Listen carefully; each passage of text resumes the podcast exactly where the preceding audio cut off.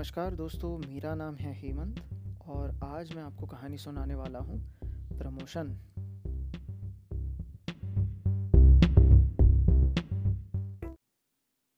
हाँ भैया, कैसे हैं? तिवारी जी ने मुझे पूछा, कितना प्लेट लगाएँ आज? आज दो प्लेट लगाना भैया, बड़ी भूख लगी है। ऑफ़िस के सामने का तिवारी जी का ठेला रोज शाम का अड्डा बन चुका था अब। मैं अपने तीन चार दोस्तों को लेके वहाँ पहुँच ही जाता था रोज़। तिवारी जी का ठेला बाकियों से अलग था, जहाँ बाकी दुनिया चाय समोसे का ठेला लगा रही थी। तिवारी जी ने फ्रूट चाट का ठेला लगाया था। और जब से मैंने डाइटिंग शुरू की थी, मानो तिवारी जी का ठेला ही ज़िंदगी का सहारा बन गया था।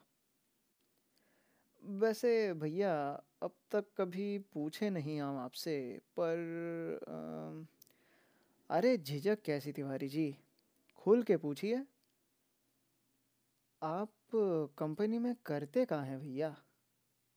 मैं ना मैं क्लाइंट्स को कंपनी के बारे में बताता हूँ हमारे प्रोडक्ट्स के बारे में बताता हूँ। मैंने जवाब दिया। देते से ही मुझे पता पड़ा कितना फीका जवाब था। अच्छा मतलब आप फ़ोन पे बात करते हैं? नहीं नहीं, आजकल तो बात हमारी वीडियो पे होती है।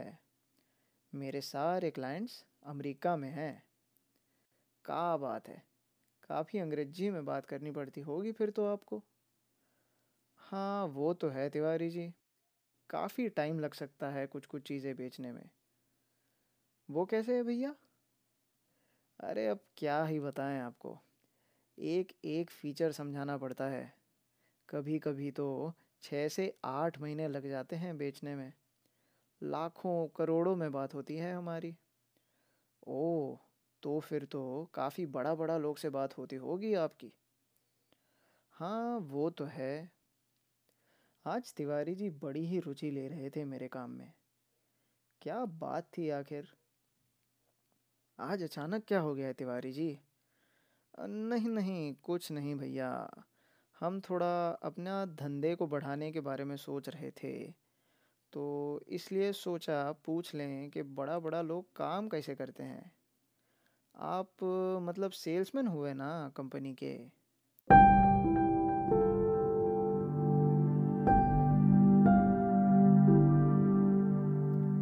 मुझे एक धक्का सा लगा। क्या मैं सच्ची में एक सेल्समैन बन गया था? सेल्समैन इस शब्द से ही मानो नफरत थी मुझे बचपन में। सेल्समैन मतलब वो आदमी जो घर घर जाके साबुन बेचते हैं।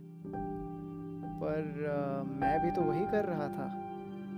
टाइटल तो सेल्स एग्जीक्यूटिव का था पर काम तो आखिर वही था। सुबह उठो फ़ोन घुमाओ सामान बेचो अगले दिन वापस सुबह उठो, वापस फ़ोन घुमाओ, वापस सामान बेचो। मैंने करियर की शुरुआत ये सोच के की थी कि कभी किसी कंपनी का सीईओ बनूँगा, पर वो ख्वाब अब एक ख्वाब ही बनकर रह गया था। हाँ भैया, मैंने जवाब दिया।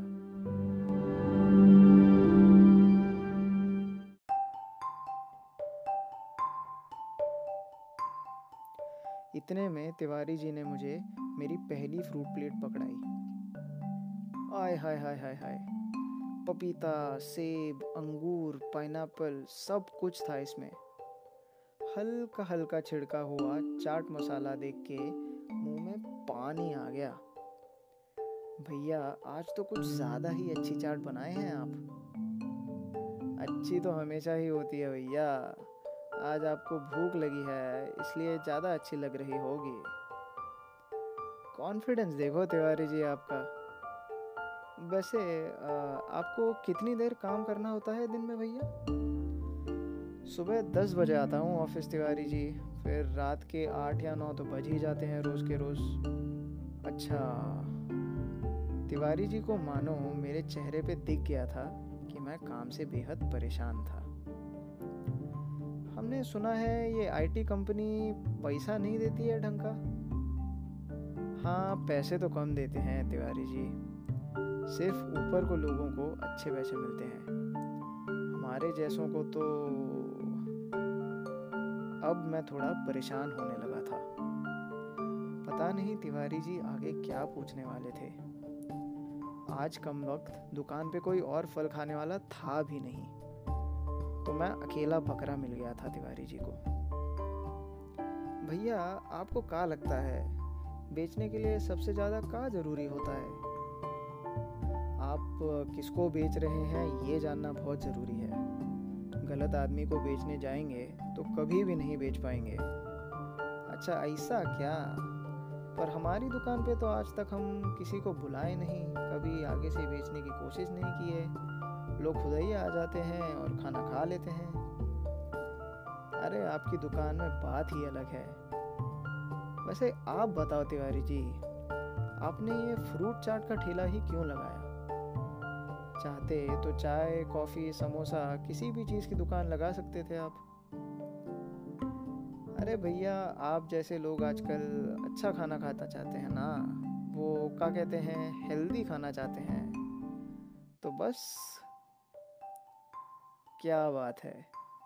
ये तो काम कर गया आपका दिमाग। वो बात अलग है भैया कि हमसे साला चाय ढंग से नहीं बनाई जाती है। बड़ी मेहनत लगती है कुछ भी खाना पकाने में। अच्छा तो ये असली बात है। पर दुनिया को पट्टी पढ़ाने के लिए अच्छा बहाना ढूंढ के रखा है आपने। तिवारी जी की टांग खींचने का मौका आखिर मैं कैसे छोड़ सकता था?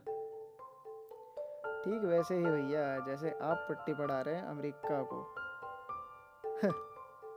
ये बात तो आपने बिल्कुल सही कही है। भैया, ये लो आपका दूसरा प्लेट। कुछ चाट मसाला या कुछ और लेंगे? आज बड़े ही दिलदार बन रहे हो आप। कोई तो बात है। अब बता भी दो तिवारी जी। वो भैया एक बात बताओ।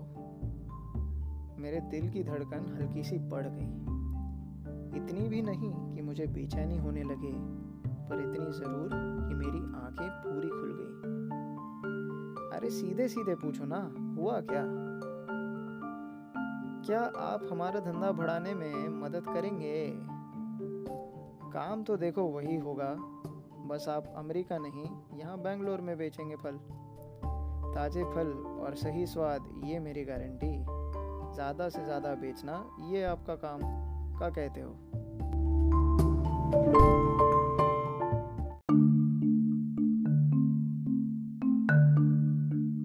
मैं चौंक गया।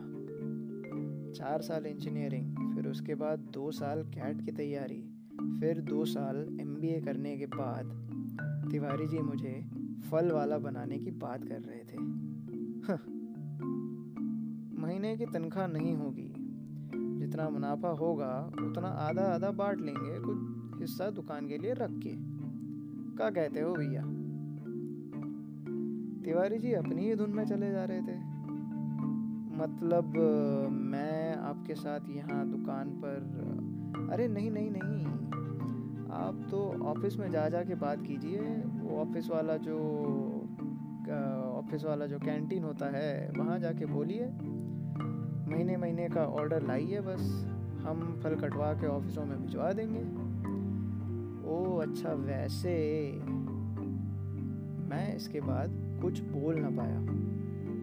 फल वाला फल वाला फल वाला फल वाला, मानो चारों ओर गूंजने लगा मेरे। मैंने कब खाना खाया, कब पैसे दिए, कब वहाँ से निकला, कुछ याद नहीं।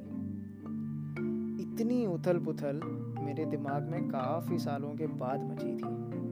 लगा कि हाँ भाई, अपनी भी कोई इज़्ज़त है इस दुनिया में। तो बस क्या था?